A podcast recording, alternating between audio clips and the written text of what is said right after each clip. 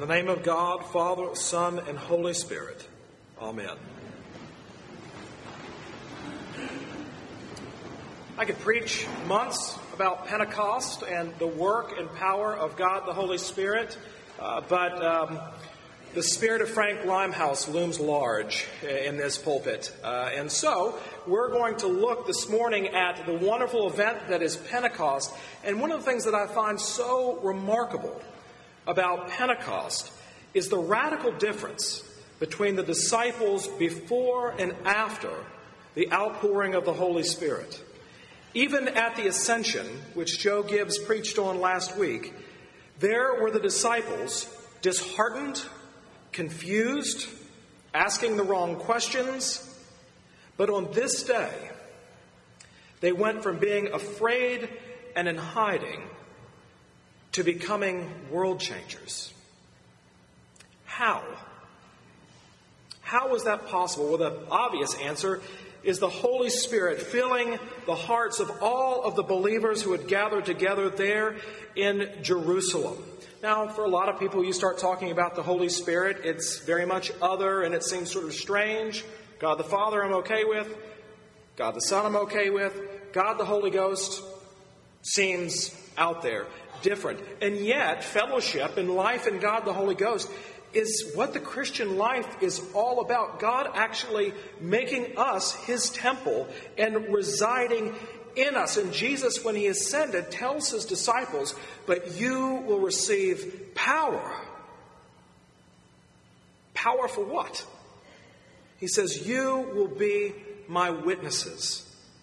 Witnesses to the person and work of Jesus Christ and his transforming power in their lives and in our lives too. If you live life for two seconds, I think that you know that we could all use a little bit of power to face life and its difficulties. Someone sent me a wonderful comic this week of Calvin and Hobbes, and there are Calvin's parents sitting in bed stressing about, like, did you ever think that becoming an adult would be the way that it is? And Calvin's dad ends their conversation with, I don't think I, have, I would have been in such a hurry to reach adulthood if I'd known that the whole thing was going to be ad libbed you don't have to have Calvin as a son uh, to understand that. That often truth in life, it, it's confusing. You're bombarded with all kinds of issues and circumstances, and it's very hard to see above the fog of war that is life and to simply get some perspective. And one of the things the Holy Spirit does is it gives perspective and power to face life. It's able to cast away confusion and give you a definitive and real lead and allow you to see things as they are in life. As the disciples began to speak in other foreign tongues, so that all the people who had gathered all over the world to uh, the known world to celebrate all Jews from all corners to celebrate the Jewish feast of Pentecost, there they began to preach the gospel in their own languages. Now, this harkens back to the story from Genesis 11. You remember the story of the Tower of Babel?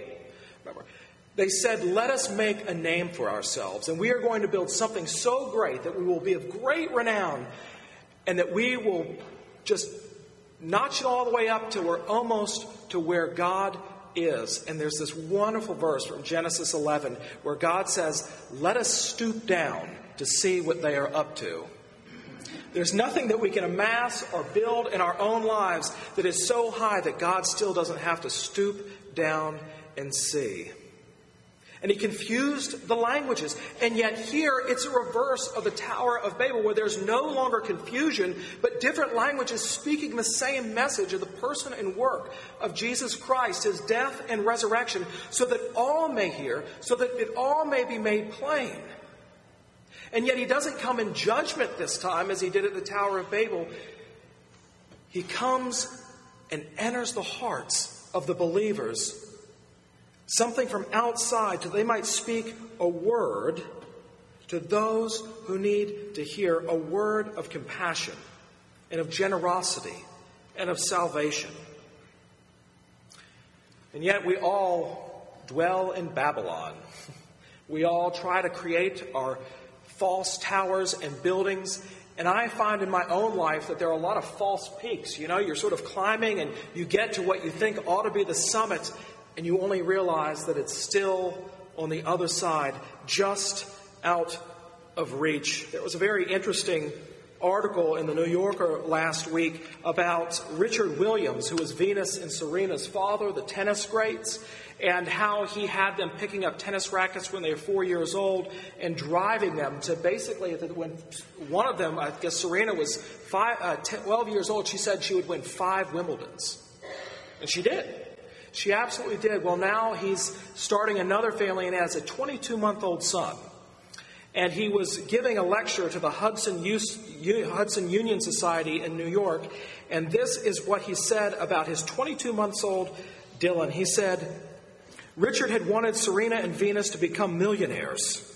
His goal for Dylan was three additional zeros. He said he'll never be a billionaire in tennis. What path to riches then? He said, gold. Gold. Gold mines are easy to get. He's already done the research of potential mine locations and markets. He also wants Dylan to study, quote, all types of commodities in case he can't find a profitable gold mine. Resource extraction seems easier than building another backhand. He said, just two big sales and my boy is set. And then he can play tennis for the rest of his life. Well, there's a little bit of pressure on young Dylan. Just one or two big sales? just one or two, and, you'll be fine. But as, as extreme as it, that's what we think. If we could just arrive at this one place, it would be okay. And what gets in my heart as a human being is I feel a sense of entitlement and rights. I'm entitled to two big sales. It's my right. It even manifests itself in the way that I drive. Third Avenue, on the way to 280, if you're the guy in the right hand lane, because you're supposed to be in the middle lane, if you think that you're going to get in front of me on two on Third Avenue, no way, my friend. And it's normally guaranteed. You can just feel it. They're going to try to get in front of you if they're driving a BMW and talking on a cell phone. You know that they're going to try to cut you off. And so, even in my own heart, I don't want anybody to get away from me because Third Avenue belongs to me. I'm in the middle lane. Pedestrians from St. Paul's, get out of the way. Well, what Pentecost does in the work of the Holy Spirit is it lays bare who we are. The real problem with the world is not external to us. Our problems aren't outside of us, they are internal to us. We are the great problem with the world and the single greatest impediment in the way that we live our lives. And if it's hard for me to give deference to somebody on Third Avenue, how much harder is it with the people that we love? I mean, here you have these disciples, now apostles, on Pentecost, preaching this glorious message of the gospel to the very people that cried out, Crucify him. Now, not all of them, but there were certainly some in that crowd where that was the case. And so, what the Holy Spirit does in our lives is it makes us living sacrifices, as Paul says in Romans 12. That we have compassion for those who are even against us, and we seek to preach that message of love to even those who would do harm to us. And yet, within all of us, there's also a sense of ineptitude that I just can't make it happen as hard as I try. I wish I could have one or two big cells, but I just can't simply make it. But what we find with a life in the Holy Spirit is that God doesn't work with us, God works through us. One of the great jokes in the Bible is right here in Acts chapter 2 because they're speaking in these foreign languages and they say, wait a minute, one, they're Galileans, which was the backwater of the Holy Land. What good can come out of Nazareth? Nothing. And yet here they are speaking all of these foreign languages. And so out, out of that and all the commotion going on, they say, they must be drunk. They must be drinking. And Peter very funnily stands up and says, No, no, it's only nine o'clock in the morning. As if it were noon, then we might have an issue. I don't know. But But what they're amazed by and what they're perplexed by is not the fact that they're just speaking in tongues, but by the message and the boldness with what with which they preach. Remember, these are the same people who were huddled in the upper room thinking they might be next. This is Peter, the same guy who a little girl came up to him at, while he was being tried, and she said, "Well, I recognize you. Don't didn't you used to be with Jesus? I tell you, I never knew him." And then the cock crowed. This same cowering bunch of disciples, by the power of the Holy Spirit, have now become bold and sure in their message. Something has happened.